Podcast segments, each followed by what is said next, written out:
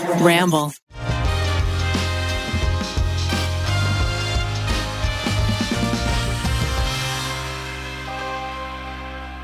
Well, it's another day in beautiful America. Here we are. It's the TryPod with your favorite try guys. You got everybody slowly getting his beard back. Favorite Ned, hoy hoy.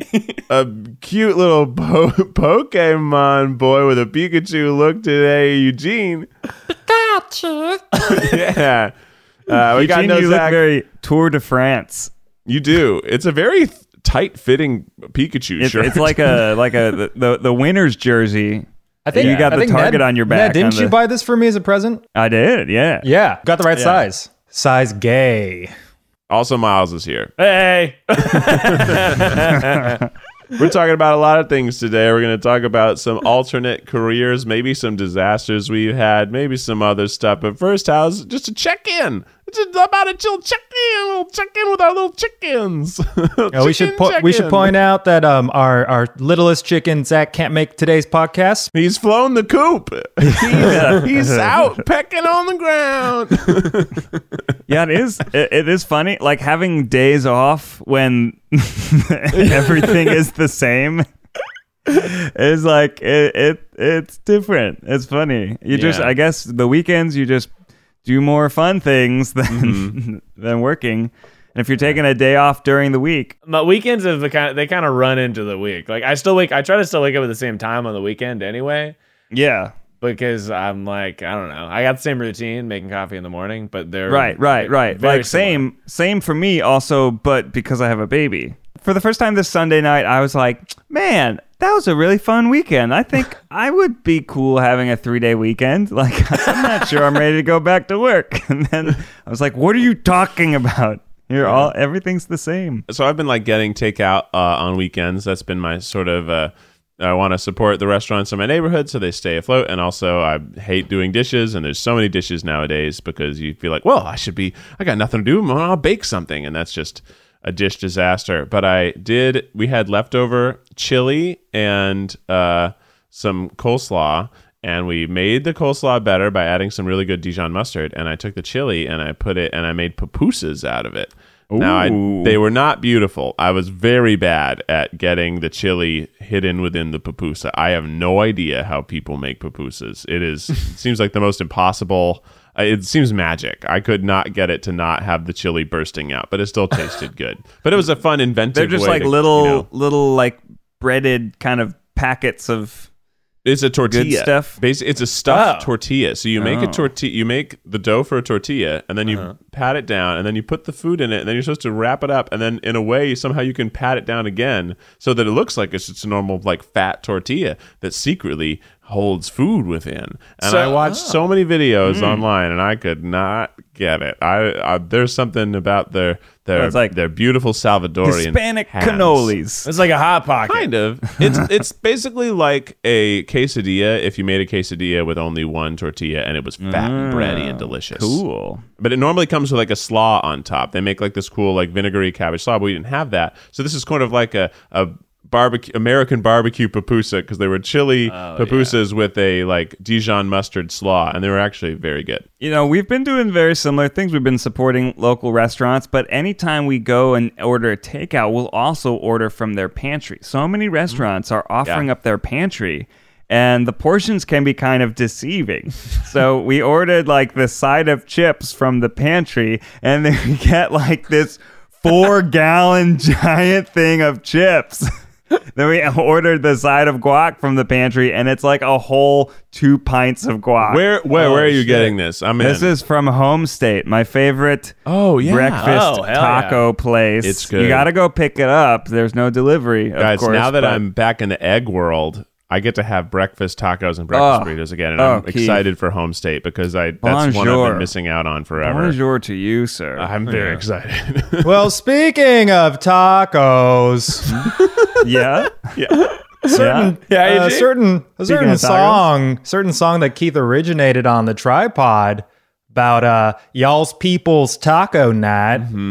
Uh, might be a new TikTok trend. Can you speak on that, Keith? Yeah, um, I like how I've- you said y'all's peoples. Y'all's really people. makes me feel seen. Well, yeah, this is our people appreciating our culture. Um, we, so we a long time ago. I don't remember what it was, what the spur of this was. Before the TryPod even launched, for our Patreon listeners, they, get- Really? they heard it first. super old and I sang the song called White People Taco Night. I think it was about and it was just a very cute, you know, four bar song, very simple, and it has blown up on TikTok. And by blown up, I mean it's like one of the trending options. It's doing pretty well. The original one that was posted like last week before it was even as trending as popular now, it had like over a million uh little tic tacs. Um, Wow, that's really good. and uh, there's lots of people that have been doing it, and I've seen it all over the place. People are tagging me every day on Twitter, being like, "Keith, your taco song." Um, so the secret's out. I am working on a, a full length taco white people taco night song because the, that's what that's how the world works now. You get your song viral on TikTok, then you have enough money to produce a music video for it, Yeah. and put it on YouTube, and it trends. I mean, Drake just did it. Isn't that his new song? People are calling it out as just being fishing for a TikTok hit because it's like a dance. It's like a step to the right and slide to the left kind of thing. Um, Oh, basically, good. he wrote like a Mambo Number Five type dance song for the purpose of it being popular on TikTok, so that it would definitely chart. You guys know that there's a lot there's a lot of other lyrics to Mambo no, like to cha cha no, to cha cha slide that there's like alternative lyrics that are a whole song and you can sing it at a karaoke bar. I guess you're right. I meant Cha Cha Slide, not Mama Number Five. However, I do love Mama Number Five. it's one of my favorite songs. Mama number five could also be a TikTok trend, but in a different way. Actually, that would be a great TikTok song. It's just going through like all of like Different types of friends. outfits for the Or- or- different oh, that's good. girls. Well, Keith, because of the, the massive success of White People Taco Night, do you care to give the people another sample that they can use right now for their Ooh, TikToks? Yeah, ooh, Hold on, let Keith, me let's see. create a TikTok hit. Oh, but hold on, I have some lyrics. yeah, yeah, pull them out. Wait, uh, Ned. So I was I was going crazy trying to remember this because I swore that we had talked about White People Taco Night way before Keith sang that intro. Was that in one of the Patreon exclusive like podcast before we published the podcast? Yeah, yeah, I think so. yeah. Because I remember yeah, y'all kept We had a whole about episode devoted to white people taco night. You know, the kind of not too spicy, lots of cheddar cheese, lettuce, and tomato type of Yeah. uh, crunchy El Paso straight from the box taco night that that's what I that's some what I white remember people now. know and love. Yeah. Because y'all kept talking about it, and I was like, "Is this something that white people do?" And you guys were like, "Yes, this is a night we specifically have for tacos." Yeah, it's taco night. Here's a snack tip that I've been doing. Take a tortilla and Miles, heat it. save it for the advice section. no, this is Ned. Ned, this is this is uh the Bonsignore snack tip of the week. Oh, Uh, okay. but it's uh, I've been as a snack taking a tortilla and putting a little olive oil on a pan and just heating it up both sides. Whoa. Wait, so something you're taking something that's already fried, Yeah. and then you're double frying it. Hell yeah! So I like the way you think, sir. Mm, but it kind of gives it just a little like. Uh, I also have this kind of garlic. Uh, I don't know Yeah. what- if it's even. You get a know, taste of Italy. Yeah, you get a taste of Italy with a tortilla from a tortilla from France. Uh, but yeah, you just kind of make it into a little chip. it's already a chip. I made my own tortillas. I made my own fried fish, and then I took the extra tortillas and I made tortilla chips. But actually, and then I so I did it all What from Keith scratch. is doing Very is proud. the story you should have said. Yeah. Well, I, it- I did see that, Keith. Actually, that was that. That was pretty neat. How did you make tortillas from scratch? You fried them in a pan. They're you uh, so kind of- tortillas are very very simple. You need a certain type of flour though called masa harina, and Mm. it is a corn flour that's been treated with lime or something. Um, but it basically gives it like as soon as you smell the flour, you're like, oh, that's that's corn tortilla smell. That's just Mm. what corn tortillas smell like, and it just e- almost equal parts the flour and the water. You just work it a little bit, let it rest for like five minutes. It doesn't grow or anything. It just sort of sticks to itself better.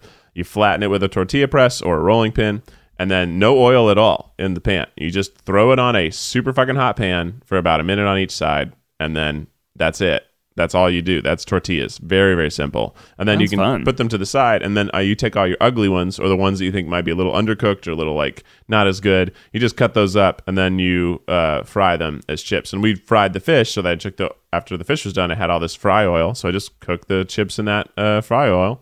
Worked out great. And the thing about frying food is if it's your first time like using that oil to fry, you can just take that oil and put it right back into a jar uh, after it's cooled down, and you can fry with it again. You can fry with the same oil like five or six times. So while we're on the subject of food, let me tell you about a personal food disaster that Here happened to me recently. Yeah, girl. Th- th- you know, there's Go a lot of disasters out in the world, but we're going to share some like funnier ones. You guys know that I like baking bread. Well, since we've been quarantined, I've been on a journey to restart a sourdough starter. I'm I'm creating a whole new sourdough starter from scratch. Previously, I've been doing a lot of yeasted breads just with the store bought yeast because you know it's easy.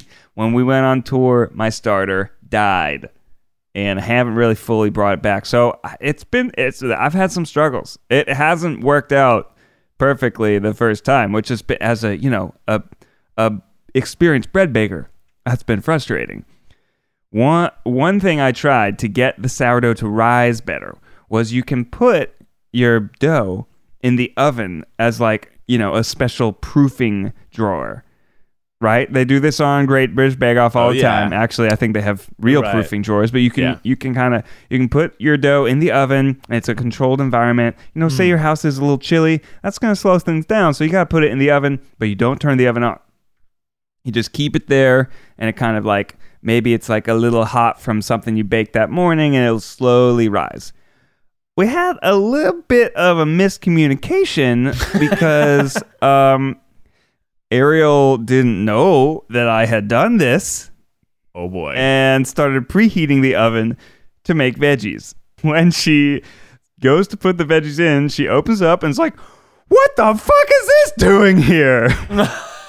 the bread, like the bread in the bowl, had slowly been preheating and like half cooking to the point where it was like sort of like half cooked around the outside and then it had a like kind of a domed middle that was still dough but it was now all kind of gooey and it had risen but it also sort of was like it was this weird like half cooked thing and i tried to save it by scooping it up and i was going to reshape it but the stuff on the outside was so crusty that what ended up happening was a disaster. I had this like whole metal bowl with crusty bread on the outside and then a, like a divot like almost like a central donut shaped hole with just like gooey completely ruined dough in the middle. And then the whatever i could salvage was just like falling through my hands because it had risen past the point of being good. It was just kind of dripping now.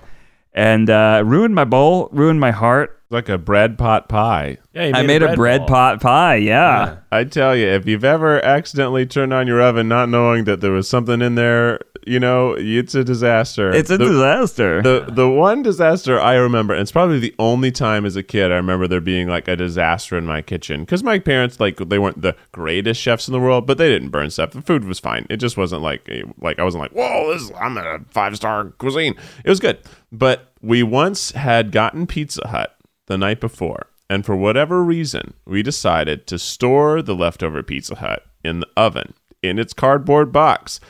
I don't know if, Oh. if one of my Oh. brothers or I did this. It's clearly a stupid idea. But the next day, my dad turns on the oven to preheat it to make something for lunch. And then suddenly there's fire, fire in the it's on fire. So our reaction is like, what do we do? So somebody grab like grabs the pizza box out on the one corner that's not on fire yet and runs outside, which luckily our kitchen was right by the door to throw it outside. But at this time, you must remember I grew up with like 20 cats. so runs outside with a that. box that is just soaring with flames. And then there's cats. The cats are terrified. So the cats sprint in every direction as the box is tossed onto the ground. And then someone else comes and just pours a gallon of water onto it. And it is just smoldering, sticky pizza. And then, of course, then as soon as the fire's out, the cats come back because it smells like pizza. So the cats are trying to eat the, the charred, soaked pizza as we're trying to get make sure that like it's stomped out. It is my God. chaos and and fun. Did it set off a smoke alarm? No, um, Really? I don't remember. Yeah, I somehow I don't remember that being. we had an the issue. most like sensitive smoke alarm growing up. Like you would get something even a little bit smoky or a little bit burnt, and it would just set off the smoke alarm. Yeah. it made me think like, hopefully, when something's actually on fire, we actually have a smoke alarm. Like, it's not the boy who cried wolf situation. Mm-hmm. Yeah.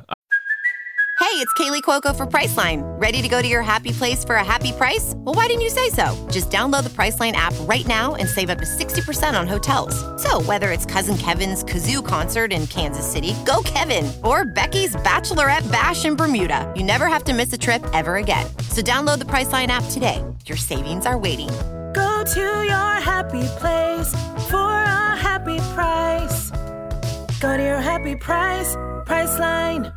I had a thing where one time uh, I was upstairs playing video games and my dad was out in the garden and the smoke alarm started going off. So I went downstairs and as soon as I like broke the threshold of where the stairs meets the first floor, it was very clear that there was like two or three feet of smoke on the Oh. ceiling of the around the whole first floor of the house because he had put you know like sometimes when you're trying to um, dry off a cast iron pan a good way to do it is to put it on the stove and to turn it on Right. Uh, but but uh, there was a, apparently a little bit of grease or something and so a grease fire had caught on the cast Oh. iron pan so I ran into the kitchen and there's like flames coming off the grease fire and smoke everywhere. Like I, I had to like put my thing up for the smoke. And so I, I thankfully I was like old enough that I kind of had an idea that a grease fire doesn't go out if you like Don't put water like- on it. Right. So because if you put water on it, it explodes and goes everywhere. So I thankfully had enough wherewithal to just kind of like I blew it out. I just went like mm. and it like went out and I turned off the stove and stuff like that. And then I was like went on the porch like panting and sweating and my dad was just like, "Hey, what's going on?" Like Oh my God, he had no idea. what happened in Oh, there? wow. You saved the day. I saved the Well, you know what you're supposed to do with grease fires is pour salt on it. Oh, really? I didn't Suffocate Yeah. it. My mom would always keep like a big, giant thing of salt right on the stove. Mm-hmm. Just in case, and I, I, you know, I thought it was kind of silly at the time, but now hearing your story, I'm like, Mm-hmm. well, that's why she did it. Yeah, Yeah. you want to suffocate grease fires, uh, so they because they still need oxygen. They like the Yeah. grease is also a fuel, but it still needs. But you can't like put, I don't know, like a dish towel on it because yeah, that's it'll flammable. fire. If you don't suffocate it all the way, you're gonna add more fuel Mm-hmm. to the fire. Yeah, I think everyone went through a pyro phase when they were young. Oh hell yeah! Oh, Ended yeah. up being a tween, a tween. I used to like to um, lay floss down and hairspray it, and then light one end, and it would Mission Impossible across a room. Uh, Wait, across a room or outside? yeah. Outside, Like, wink, wink, you know, wink. It's, it's fine. It depends on what your floors are, but like it's probably fine. Uh, don't don't don't take that as. Did you ever do hairspray um, uh, flamethrower? the hair? f- Yeah. Oh, that yeah. was. Oh, my, that's that's like the reason I was a Boy Scout was. And on Scouts, they make you bring two things on camping trips: one, bug spray; two, matches. Mm-hmm. Or a And lighter. those and make fun. Those two things make flamethrowers. Although they're very dangerous. Very It's dangerous. yeah. you dangerous should to not that. do you them. should not do it. If you're No. like, oh, if somehow you out. do do them and you survive, it uh, it's a fun memory. the danger comes from sometimes you shouldn't do it. the danger 'Cause it comes from can if you do the wrong angle, it'll go back in the can and explode, right? Exactly. Yeah. yeah. Yeah, it can, remember the and first sometimes you can see it. If you're spraying it, the flame will kind of slowly creep back towards the can. Mm-hmm. Yeah, man. Yeah, that's why like you see news stories about people that blow their hands off with fireworks and stuff because it's all a little dangerous. I've got a story. I've Yeah, got Eugene. a story. This is this is not gross. Um, well, depends on what you define gross as. I remember the first time I got in real big trouble, real big trouble with my parents was in preschool. I was a, you know, puberty did not treat me well, but before puberty, I was a precocious little, rambunctious little, funny little guy, shy, but funny, lots of personality. And I loved playtime in preschool where you get to, you know, play with the toys for like 30 minutes, but then you need to go back to whatever the fuck, you know, you got to do for your studies. Right. So after playtime, uh, the teacher would put the toys away, and then she would always go straight into story time, where you have to sit and, and listen. And I always hated that because I was like, no, I was playing with my blocks. So I got it in my head because I didn't know where she stored the toys, and she was a very she was a very large woman who wore very big muumuu dresses, and I was convinced that she stored the toys under her dress. I was like, because I'm a child. I was like, of course she does. She's like Lady Santa Claus. And so Keeps the good. I just like started devising this mission where I was like, I'm gonna liberate these toys. So one story time, when we she's putting the toys away, I like hide behind her desk and she sits everyone down and she starts reading and I crawl from underneath her chair and I reach up from beneath her. she says I grabbed her boobies. I thought I was I don't know where my hands were going, but I grabbed and went, "Give me my toys."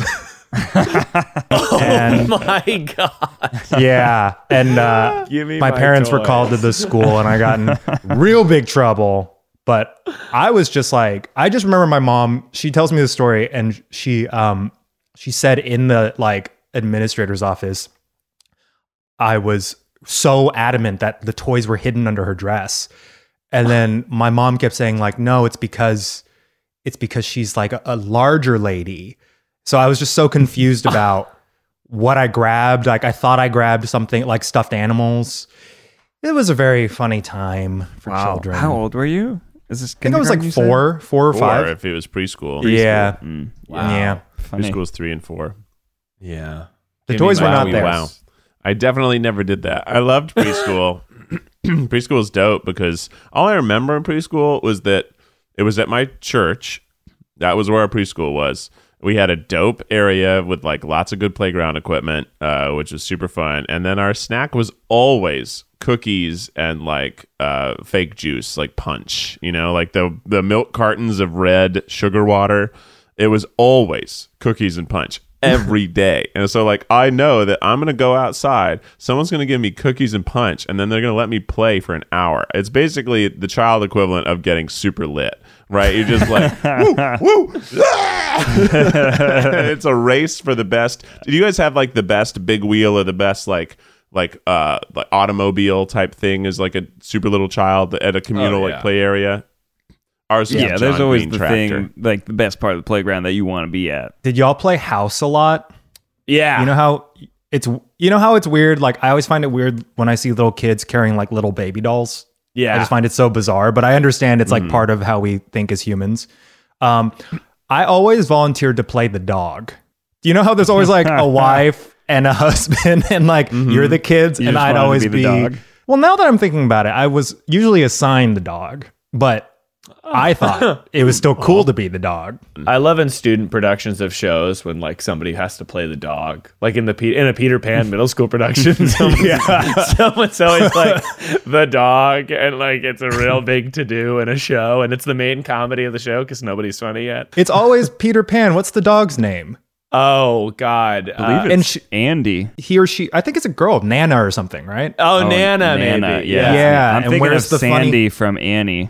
Yeah, that's definitely a weird. Like, we always have to cast a human to play this dog. Yes. yeah. Like, they don't do that with Toto. Toto's a dog. They bring a dog Toto's a on dog. for Toto. Yeah. I've seen some productions use the real dog for Peter Pan, but it's rare because it's a big old shaggy dog. oh yeah. That's a You know, big. those are probably the same productions that have uh, wires where Peter Oh, Pan yeah. actually flies. oh Yo, yeah. motherfuckers! when I when I was a senior at Neuqua Valley High School. Now, this is right after I'd left Tennessee, and my first year at Neuqua Valley was when I was a senior. We did Wizard of Oz complete with a fly system. Whoa. And it was crazy because it was also not the musical Your Wizard of theater Oz. could handle that? Yes, our theater. So Neuqua Valley is it is a public school, but it's in one of the wealthiest uh, like suburbs of Chicago. So it was a super well funded public school, and also a public school that like the school board just really loved the arts. So that was like a very lucky experience for me because they had a full fly system. They hired like a Chicago fly company to come in and fully rig it, and like three several people flew. Like they had like four dancers that did like a like jitterbug flight. We because we didn't do the musical we did the play which is weird Right. because there's there's two different ones. But the all the witches flew dorothy obviously flew uh people were fucking flying. It- we had oh this is the shit. Get this. Oh everybody the listeners buckle up. We put their house, the like the beginning house on casters. Mm-hmm. So when the tornado happened, people spanned the house on stage and it rotated and went all the way across the stage until it landed. And in that time they got to put legs. They like someone slid legs under it just as it landed. It oh. was like it must have been like a seventy thousand dollar. That is crazy. It was Wow. crazy. And they they helped fund it by they had like a little summer theater program for kids, and all the kids in the summer theater program would play the Munchkins in the high school production. So they had like that's how they got all this how the, how they afforded it because it was like so crazy. But also there were like twenty kids for different kids for each night of the production that had to be quickly like briefed on what their job was. So there was also like always a kid just wandering around, which made for real fun. Yeah. Uh, but we had a real dog uh, that was also replaced with a stuffed dog at some at some you know pivotal points. Um, but yeah, it was fucking nuts, and I was a scarecrow, and it was dope. And Oh, had you'd be such a good time. scarecrow. Yeah. I was perfect scarecrow. I was just falling down constantly, just always prat falling, just constant falling down. So fun. Keith, people are clamoring for the Try Guys Try musical theater after our improvised musical in the crocheting video. Yeah. Shout out to Huey Stonefish for an amazing scoring uh, of that. yeah, I- it that was totally so made good. it came alive. So if you haven't seen it, we just did a uh, Try Guys Try crocheting video, and it was I don't know. Keith and I were getting a little stir crazy, just crocheting all day, and we started making up this like World War One era love War. story musical uh, uh, about About it was about just Uh, us about how we're in love and we miss each other. Yeah. basically. Mhm. Uh, YB had edited it, and she did a really good job, like pseudo scoring it with the like the tracks that we can use from our libraries.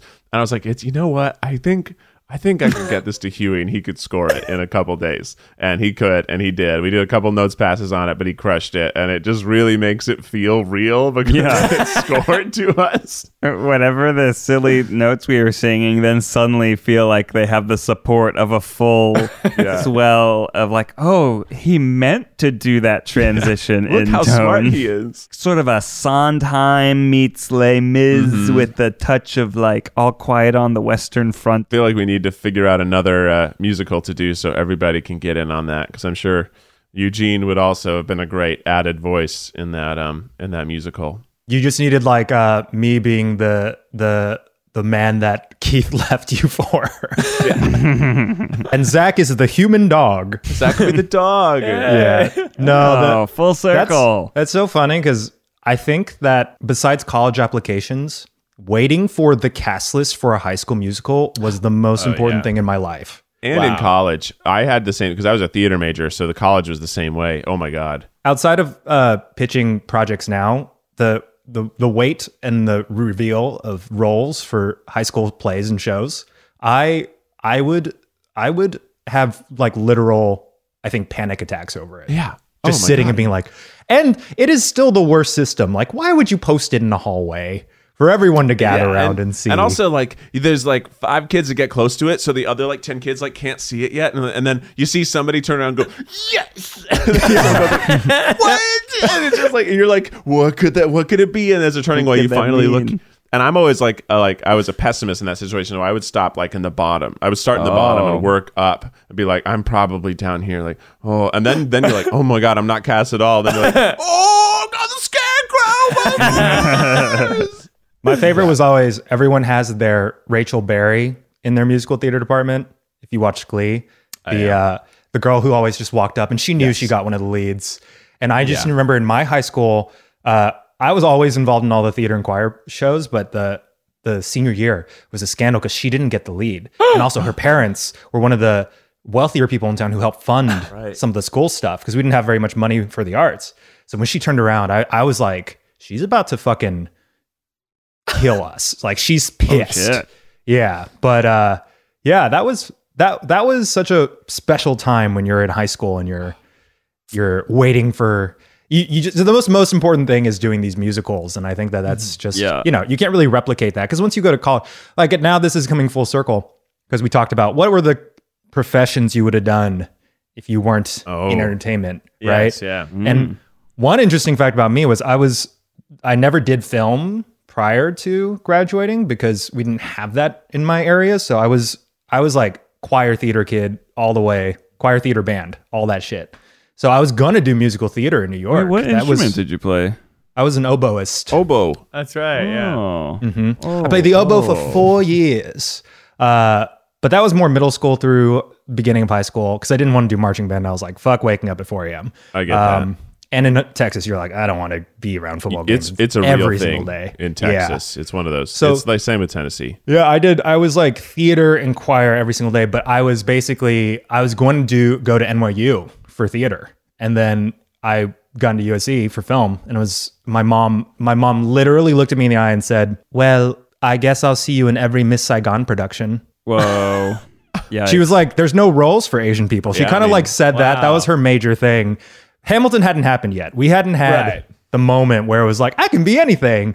But yeah, that was what I was going to do. Besides film, was pursue theater. But I'm really glad I didn't, just because that's a tough life in New York. Oh my god. It's tough. I mean, I majored in it, and I obviously uh, I did adjacent to it. You know, I did improv and did that professionally for a couple of years, just like Ned did. Um, a lot of improv in Chicago. Um, but I yeah. Tough to make a living. It's and also just like theater. I I in college like I so I did theater in college, so I still had the cast list gets posted situation. Except they would do auditions at the beginning of the semester for all of that semester's productions.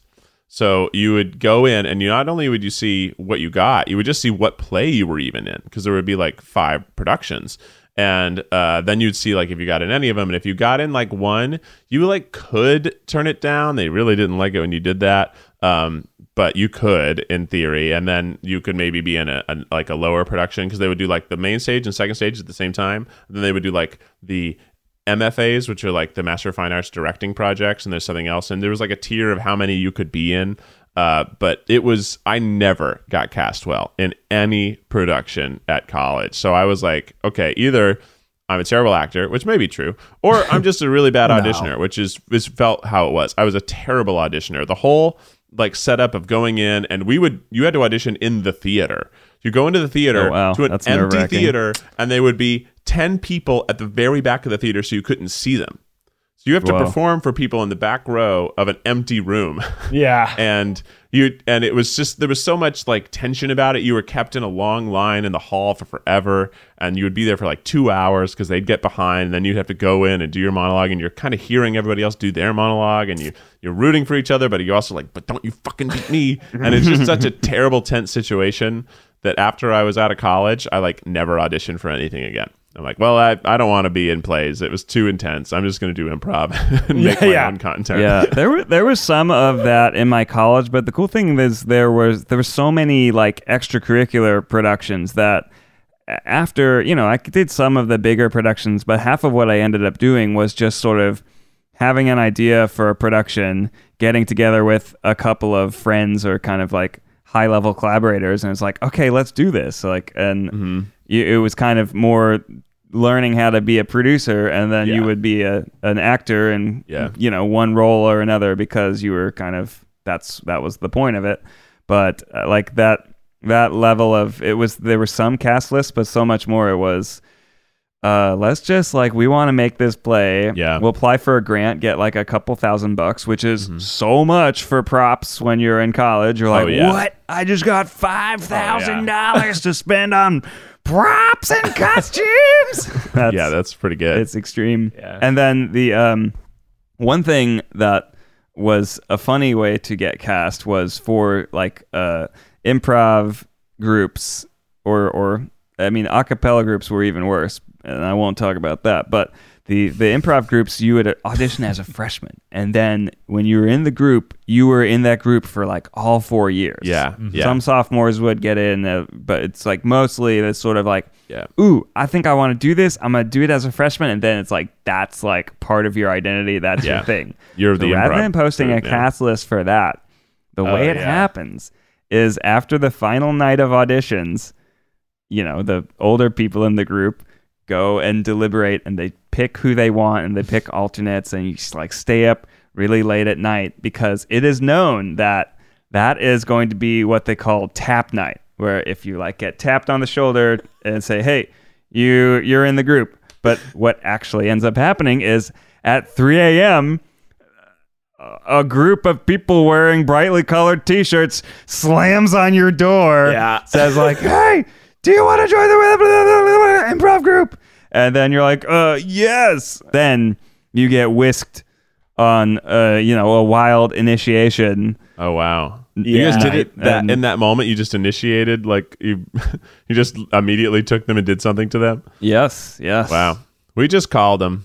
we do the same thing where I mean improv is such a cult. It's unbelievable. Yeah. but uh and it's I'm sure it's and then my experience is very similar to yours where we'd like took it so seriously. And we'd sit there with our little notebooks and we're like taking notes being like this person said this. That was funny. What like maybe they're the funniest one. And then like we would initiate we'd drive to their dorm or whatever pick them up and like blindfold them, put them in the back of the car, be like, "You don't know where you're going," and then we'd like have some something, and then hand them a beer. Then we kill. Then we punch them in the face. Then we fucking hit him, yeah. no, I um. It's silly, but it does build a sense of community. oh, totally. Yeah. I mean, I was Yeah. my life in college for sure. I did my spring cleaning recently and found my audition notebook where I wrote things about people and the Oh, scene wow. work they were doing. And it's like some of it's just like like actual things like just one liners that I liked, and some of it like this guy's terrible. How long am I gonna have to watch this guy do this terrible scene? I oh remember my thinking- god! The notes are so bad where it's like green shirt, funny voice. yes, What is Yeah. that? What is that? If you don't remember what that person did, how's that going to help you? or just Yeah. like oh boy, he's playing a grandpa. just like really condescending because you're like once you're in that position of being the auditioner you're like now i have ultimate power. And also like i you know i got in as a freshman in mine too. So once i was a sophomore and i got to judge then you're also judging the sophomores and juniors and very occasionally mm. seniors who are still auditioning for the group. And now it's for the first time in college you've had the power hierarchy like switch. I'm like oh aha you want to be in my performing ensemble do you? Well make a funny joke yeah. Well, I, I have a funny theory about. So co- it's interesting because I think improv and acapella are the two most hardcore sort of arts oriented clubs in college that suddenly become Improv like is just theatrical a cappella they turn into they turn into like the varsity jock They're stereotype from high school movies. pseudo frats. Yeah. So I think my th- my theory is that you know athletics and academics in high school, unless you went to an arts magnet, it's kind of like a free for all, right? So you have clearly very talented young kids, but you also have people who are just there who just want to be in it, and you're always mm-hmm. like, okay, yeah, you can be. You know, the dog in Peter Pan or the tree. But then you go to college and you're surrounded by, for the first time, lots of people who are focused and serious. It's all the people Yeah. who got at the top of the cast Everyone list. who is the lead in their high school musical Yep. is now in college with you. and yeah, and I feel like outside of the school uh, ordained um, productions, you have a cappella and improv groups, and those are the two student runs ones where they can just be brutal about. Like I don't talk about this because. It opens up a can of worms, but I did oh, do yeah. a cappella in Hell college. yes. And No way. Yeah, What a- I did what? I I did never talked about this. Yeah, I was bored. Shut I was. up. oh my I'm not going to talk about it. This is huge. Real. Well, you 'cause- did acapella. This is huge.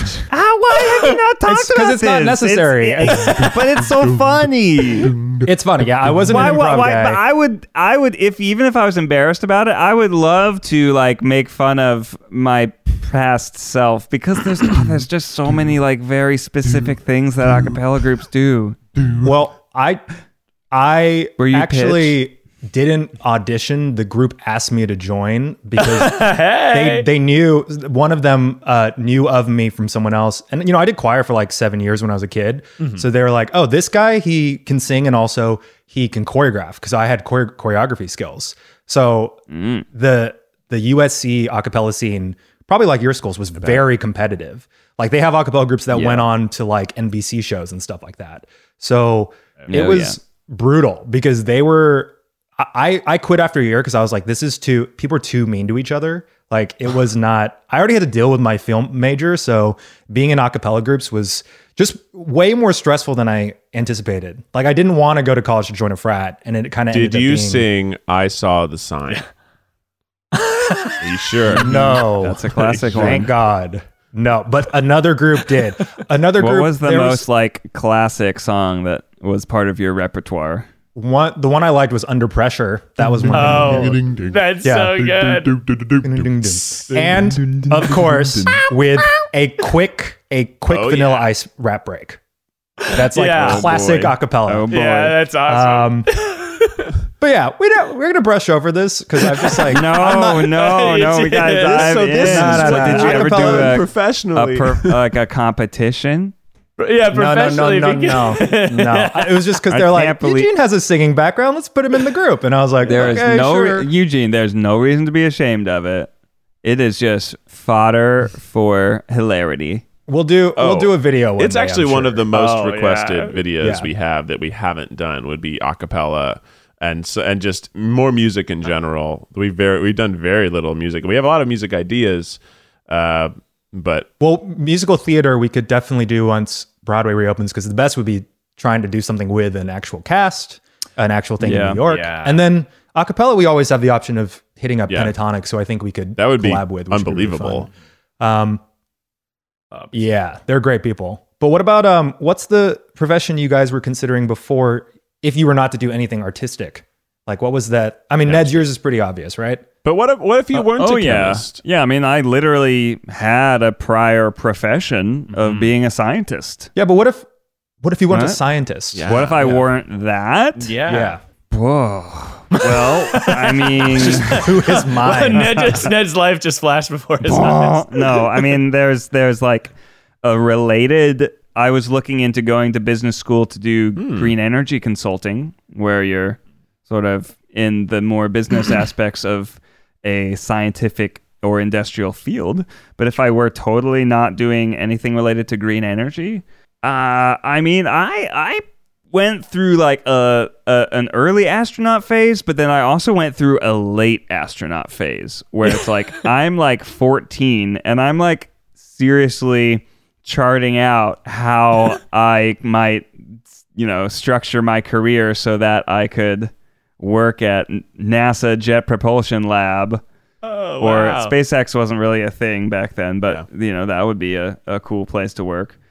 Literally be a rocket scientist or astronaut. I realized that I I could either be a fighter Whoa. pilot mm. or a scientist that studied something that had to be in outer space. I think you'd also probably do what I might have done, which is be like a mechanical engineer. You might have been, I guess, a chemical engineer would be a very close second to being a chemist. Uh, Yeah. but I think with with my like what I was doing as a kid, where I would just build stuff, I think I'd be a mechanical engineer for something that's fun. Like designing pinball machines. Like, Right. you know, I would still want it to be like something you engage with and it brings you like laughter and joy, but I could see myself build being a, a, a builder just because I was very interested in like creating things as a kid. Oh yeah, I actually I went to like I got into Cornell for engineering. As a, like many of the schools Yeah. I applied to were engineering schools because I built Yeah. robots in high school. I was part of a like a robotics club, and I thought that like MechE was what you could have I- grown up to be a supervillain, Ned. You could have been a supervillain. You could have Yeah, been a I rocket know, scientist could have, who yeah. builds builds robots, and then you put those robots in your rockets and you attack the world. I mean, I think a lot of a lot of jobs when you explain them very high level Yeah. are quite cool, and mm-hmm. then Oh, yeah. maybe when you're in the day to day can be kind of tough. Like the 30 second version of my job at the chem lab is like so cool. It's like, oh, we took uh, renewable energy sources like animal fats or vegetable oils and turn them into diesel fuel through like chemical catalysis. You know, in practice, that's me hauling around a truck full liquids of oil. uh, monitoring scopes and measuring out things and making sure that whatever whatever was processing according to plan. So, you know, I mean, but then again, there are parts of our job even right now that are not that glamorous. So I think it's just all all jobs Yeah. have some not so glamorous parts, and you got to remind yourself what the bigger picture is to Well, I had a dream that many children had when they wanted to grow up. I wanted to be for a while a marine Yes. fucking biologist. Yes. Oh, yes. Dolphin. yes. Let me tell you, as an animal lover for life, I think as a very little kid, I was like paleontologist. Fuck uh-huh. yeah, bones, right? then I moved into like a vet phase where I was like pets. Fuck yeah. But then I was like, no, that's too local, right? I want to be like international. So I just went, of course, marine biology because the ocean is so unexplored and there's so much we need to do with the environment. I got very angry as a kid about environmental issues. So this is a suppressed memory, but I remember as my parents were also weighing out like, oh, Eugene's going to go to like film or theater school. I applied after my junior year of high school to two um, uh, conservation internships, summer internships in Madagascar and the Galapagos, and I got into both. and then my mom uh, went up to me and handed me a uh, a film camp submission. She said, "You're not going to one of those islands." She was like, "You're going to you're going somewhere like in the states. I'm not letting you go like to fucking Madagascar." To save sea turtles. That would turtles, have been so cool. it would have been cool, but she was like, "No, you're not doing that. I know you want to go to film school, so That was probably we'll offer you film camp." That's a Yeah. great. Yeah, it was pricey. actually- There's a lesson I think- here. This is a really good tactic, which is if there's something you really want to do, and your parents are like, ah, I don't know about that. Pick something horrifying to them as your new passion. And then they'll be like, you know crazy, what? yeah. Maybe True, film that's school is a good idea. It's like, you know what? I've decided I'm actually gonna go. I think um, that was- explore explore the ocean on a yacht. Uh, I'm just gonna work as a ship boy. I'll be gone for eight Yeah. months. And they're like, Nah. Uh, how about I feel like that was definitely part of the reverse psychology because I didn't tell them I was applying until I got in. And then I was like, yo, this is like a prestigious thing and I'm going to go to the Galapagos for six months. And they said, no, you're going to film camp. So I knew that Madagascar, it was specifically saving sea Yeah, turtles. I mean, and I was yeah. like, fuck yeah.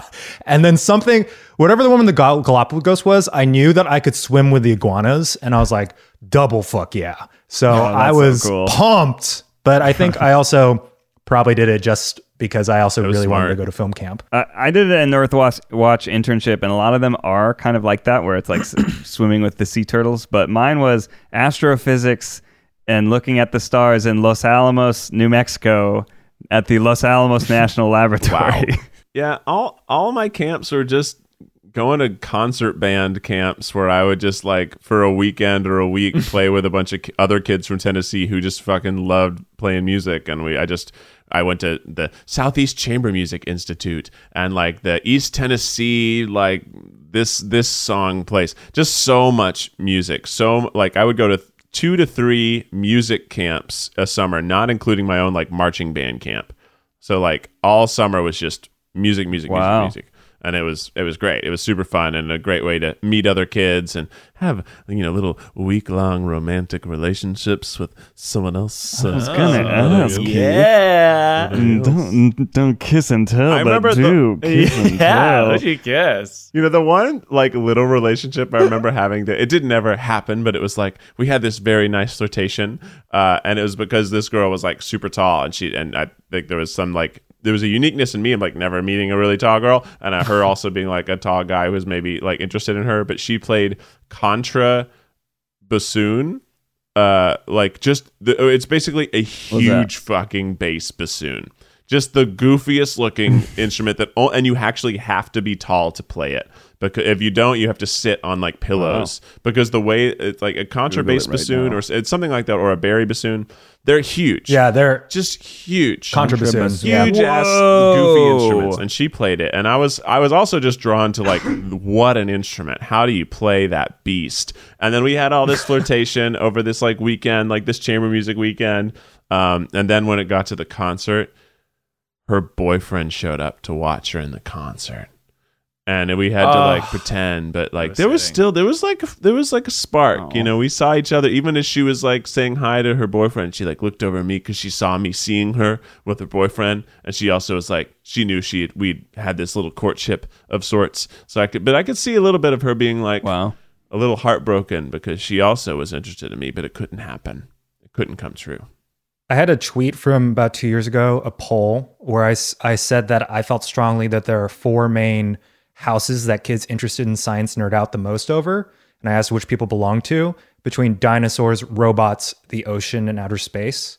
Do you know which one got first place out of 34,000 votes? yeah Mm-hmm. Space. But if you want to go to space, you really need you really need an expert. You know, a group of experts, a team of experts with tons of education and experience to help you get to space. We don't have that. So, here's some advice from Miles. Advice will go from Miles. on With Miles. See, this is why I don't tee, tee it up. Here we go. I was the original. Go I was- for miles I was Tune wondering into if your radio station. It's advice that'll go for miles. Everyone get ready, Miles Nation. Oh, he's doing he's doing Miles Nation. Oh, it's advice that'll go for miles. Advice that'll go for miles. What's up, Miles Nation? How's everybody doing tonight? Yeah. Hot. Woo. Woo. Pretty good. Yeah. It's Monday. Have you ever wanted to be soaked? Depends on what context.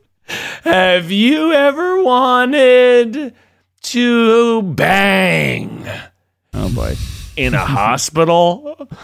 Oh. Okay. Okay. Easy, Let's see where he's going. I see a person in they're oily. I see a slippery little anchovy. Is that a cheerleader thing? Uh, cheerleader for a minute? On. Do you want Cheerleader to Jason. sit in a hole? Starting over. Depends on the context.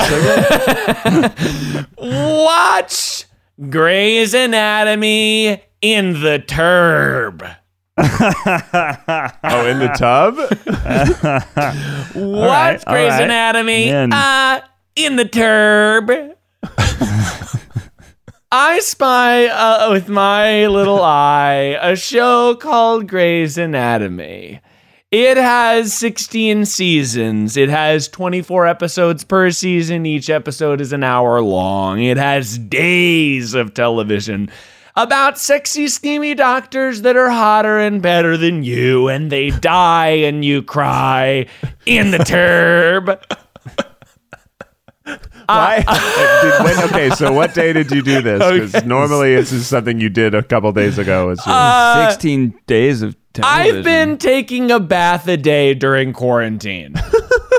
I find that it is an excellent use of time because it's an hour long and we have the time. And also, it motivates me to exercise because then I know I'm going to get stinky and I deserve a bath. you bath, you bathed for an hour? Well, because I'm watching Grey's in the Turb, it's about 45 minutes an episode. So, You must be so dehydrated when you get. I am. yeah, you must be I- so pruny. I get out so so thirsty. I I, get I put I my I I have put we have an iPad in the house. I put it on a little tripod and I leave it right outside of the turb. Right, so you're watching Grey's Anatomy on an iPad that is mounted on a tripod. in the turb. so it kind of looks like an easel Yeah. or the- like a conductor's stand. well, yeah. but it's showing you Grey's Anatomy. yeah. That's such a funny image. Sometimes I do Why don't you just rest it on sometimes I do literally something- anything else? Well, because I have a little holster for the iPad that I put onto I the tripod. But Yeah, sometimes I flaunt it. sometimes I do something that's a little naughty. I plug in the iPad next to the turb.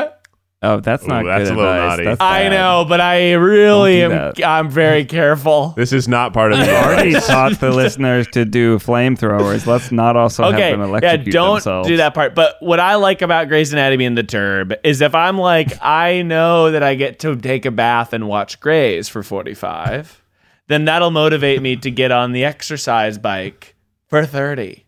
So see. I'm burning an hour and a half. And here's another tip on the exercise bike. I'm taking I'm taking the tripod and I'm putting it next to the to the Burke and I'm biking and sometimes I'll knock out two episodes a day because I'm doing one on the bike and one in the One turb. turb. One in the turb. So I'm feeling frosty, I'm feeling fly, and I'm feeling good. Grey's Anatomy is an amazing show. It makes me weep, it makes me moan. Um, because Oh, they're boy. so hot. They're such Because hot they're- doctors. they're so sexy and they also are very emotional. So it's a good show. I love it. And I'm on season 12, no spoilers. Haven't you ever seen a murder mystery from the 40s of someone who listens to the radio next to their tub? Oh, and they get they get yeah, dead. someone pushes it in. You know, it's don't you Yeah. know that would be the stupidest way for you to go out they'll be I like, think well, that my girlfriend's ready to push the iPad into the turd and electrocute me. wait, so wait. Oh, so this isn't something that you guys share. This is like your thing. She's Uh, like, okay. Yeah, You she's have opted. Well, we've all me- 400 hours worth of television to Yeah. watch by yourself. Good luck. She doesn't like watching it because it gives her medical anxiety, and it because it's a it's about people with like rare conditions. So I Mm-hmm. watched Grey's intermittently. Are you past the plane? Yeah, Yeah. it's- yeah. The Yeah. Grey's Anatomy does this thing where there's a giant disaster every season that kills off primary Huge characters. disaster, It's yeah. incredible Mm. though. Every time I'm like, oh my god, an earthquake in Seattle? No way! And it makes Well, it started with the sense, and it's episode- Game of. Thrones could never It never. started with the episode where the bomb was in the body, right? That's what There's they a called. bomb in a the- body. there's a bomb Yeah. in the body. Yeah, that was the one where they were like, I think this show is going to continually jump the shark, but I'm okay with it. Yeah. I'm totally okay with it because it's playing with my emotions. Oh yeah, it's the steamy drama one to one that you're going to want to watch out for.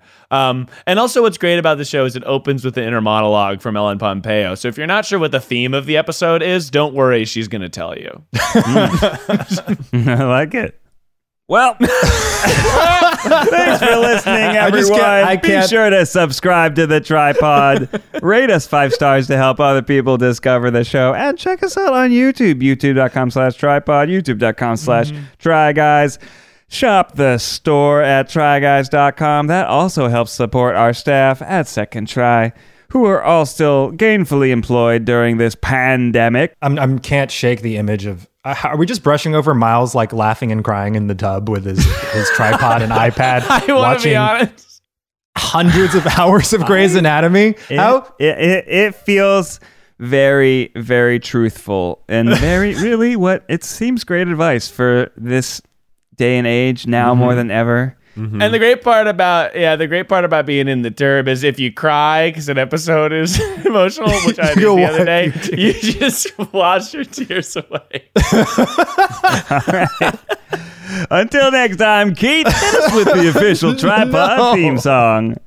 And I can't wait to sit at my table and sprinkle everything on into my shells and eat each taco as fast as I can so I can have another taco. That's the second Until- verse.